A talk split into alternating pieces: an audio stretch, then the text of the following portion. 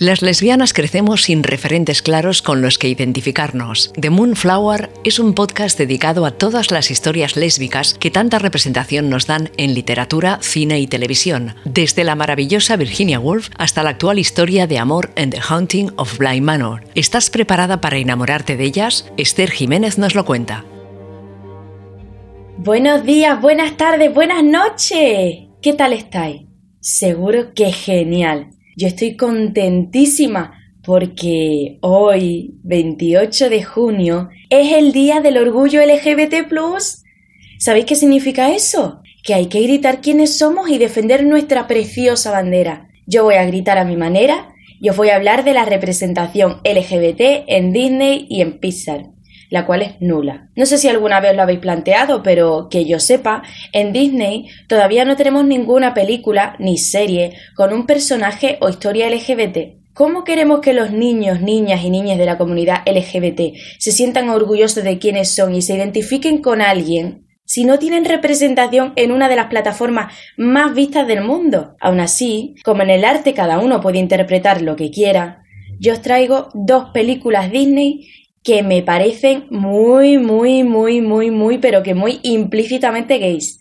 Frozen y Luca. Bueno, empecemos con Frozen, que es la más antigua. Como todos sabréis y habréis visto, Frozen trata de la historia de dos hermanas, Anna y Elsa. La última es la que está Frozen. En español, para que lo entendamos todo, congelada. Esto se debe a que Elsa tiene poderes mágicos y todo lo que toca lo convierte en hielo un poder precioso, pero a la vez peligroso, y que incluso daña a su hermana Ana de pequeña. Con este accidente, los padres de ambas hermanas prefieren ocultar los poderes de Elsa, hasta que la pobre mía, cuando ella mayor, no puede más y los suelta. Este es un momento épico en la primera película de Frozen, ya que es cuando Elsa canta una de las canciones más famosas del mundo de Disney, Let It Go. En español, suéltalo. Bien, pues en esta canción Elsa nos dice literalmente, me gusta esta tormenta que se arremolina en el interior. No pude mantenerlo. El cielo sabe que lo intenté. No los dejes entrar, no dejes que vean. Sé la buena chica que siempre tienes que ser. Oculta, no sientas, no les hagas saber. Bueno, ahora lo saben. Déjalo ir, déjalo ir. No puedo contenerlo más. Déjalo ir, déjalo ir. Da la vuelta y cierra la puerta de golpe. No me importa lo que van a decir, deja que la tormenta se desate. El frío nunca me molestó de todos modos. Es curioso como cierta distancia hace que todo parezca pequeño y que los miedos que una vez me controlaron no pueden llegar a mí en absoluto. Es hora de ver lo que puedo hacer para probar los límites y romperlo. No está bien, no está mal, no hay reglas para mí. Soy libre. Mmm, no sé vosotros, ¿eh? Pero a mí esta canción me parece claramente una metáfora de Elsa saliendo del armario. Pero bueno, si no os he convencido aún, esperad que queda más. En Frozen 2, Elsa va más allá explorando su pasado y el origen de sus poderes. Y tenemos otro temazo, Into the Unknown, en español, mucho más allá. Además, en este proceso conoce a una chica que se llama Honey Maren, con la que comparte dos escenas íntimas preciosas. Desde que se conocen vemos que hay una química entre estas dos chicas que se aleja un poco de la amistad. Pues bueno, yo creo que la canción Mucho más allá habla sobre la reafirmación de la homosexualidad de Elsa gracias a haber conocido a Honey Maren, ya que nos dice literalmente, puedo escucharte pero no lo haré. Algunos buscan problemas, mientras que otros no. Hay mil razones, debería ir sobre mi día e ignora tu susurro, que desearía que se fuera, no eres una voz, solo eres un zumbido en mi oído. Y si te escucho lo que no hago, me hablan porque temo. Todo lo que he amado están aquí dentro de estos muros.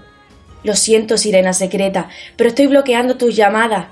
He tenido mi aventura, no necesito algo nuevo. Tengo miedo de lo que arriesgo si te sigo hacia lo desconocido. Qué intensa esta chica, ¿eh? Yo creo que esto de la sirena secreta llamándole es Elsa, habiéndose enamorado de Honey Maren, dando un pasito más en el descubrimiento de ella misma, y no pudiendo ignorar esa voz, esa voz que nos dice que no nos ocultemos más, que seamos nosotros mismos. Bueno, después de haber visto cómo Disney, a lo mejor, eh, nos muestra de manera muy, muy, muy, muy, muy implícita que Elsa es lesbiana, vamos a pasar a Luca, la nueva película de Pixar, o el Call Me By Your Name en versión animada. Aunque Pixar haya negado cualquier connotación gay en esta película, yo creo que una obra de arte, en este caso una película, siempre está abierta a interpretaciones y sería incorrecto que el director de esta película nos matase esta interpretación, ya que esta película ya no le pertenece a él, sino al mundo. En fin, el protagonista de esta película es Luca, un chico que vive la Riviera italiana y que un verano comparte aventuras con su nuevo amigo o novio, Alberto.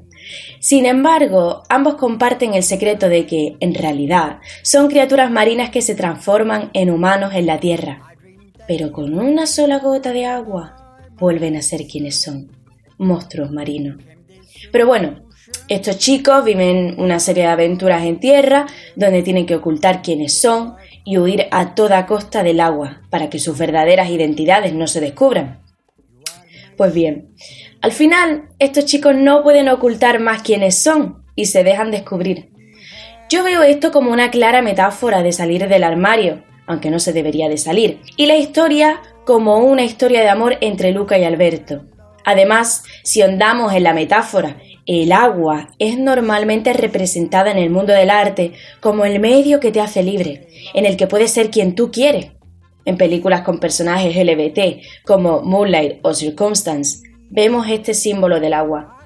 De esta manera, esta monstruosidad, entre comillas, de los niños es en realidad un símbolo de cómo cierta gente considera la homosexualidad como algo monstruoso y raro. Sin embargo, esta película nos da un poco de positividad, ya que al final los niños son aceptados y de hecho había más monstruos marinos en este pueblo que se ocultaban, pero que ya son libres. Bueno, bueno, bueno, bueno, bueno. Es cierto que a veces se me va un poco la cabeza queriendo buscar metáforas donde a lo mejor no las hay. Pero siendo sincera, esta vez la primera vez que casi todo el mundo con el que he hablado, que ha visto Luca, lo ha visto como una historia de amor entre Alberto y Luca. Me encanta que cada persona pueda interpretar lo que quiera de una película, serie o libro, ya que todo es válido. Sí que es verdad que me hubiera gustado que Pixar hubiera tenido un poquito más de valor y lo hubiera aceptado, y más en los tiempos que corren. Pero en fin, nosotros no podemos hacer más que soñar y hablar de nuestra perspectiva. Bueno, os deseo un feliz día del orgullo para que gritéis quiénes sois y para aquellos que todavía permanecen ocultos por las circunstancias, no os preocupéis, porque, como dice nuestra Elsa, no hay reglas para mí, soy libre. Muchísimas gracias y que paséis buena semana. Adiós. Las lesbianas crecemos sin referentes claros con los que identificarnos. The Moonflower es un podcast dedicado a todas las historias lésbicas que tanta representación nos dan en literatura, cine y televisión, desde la maravillosa Virginia Woolf hasta la actual historia de amor en The Haunting of Bly Manor. ¿Estás preparada para enamorarte de ellas? Esther Jiménez nos lo cuenta.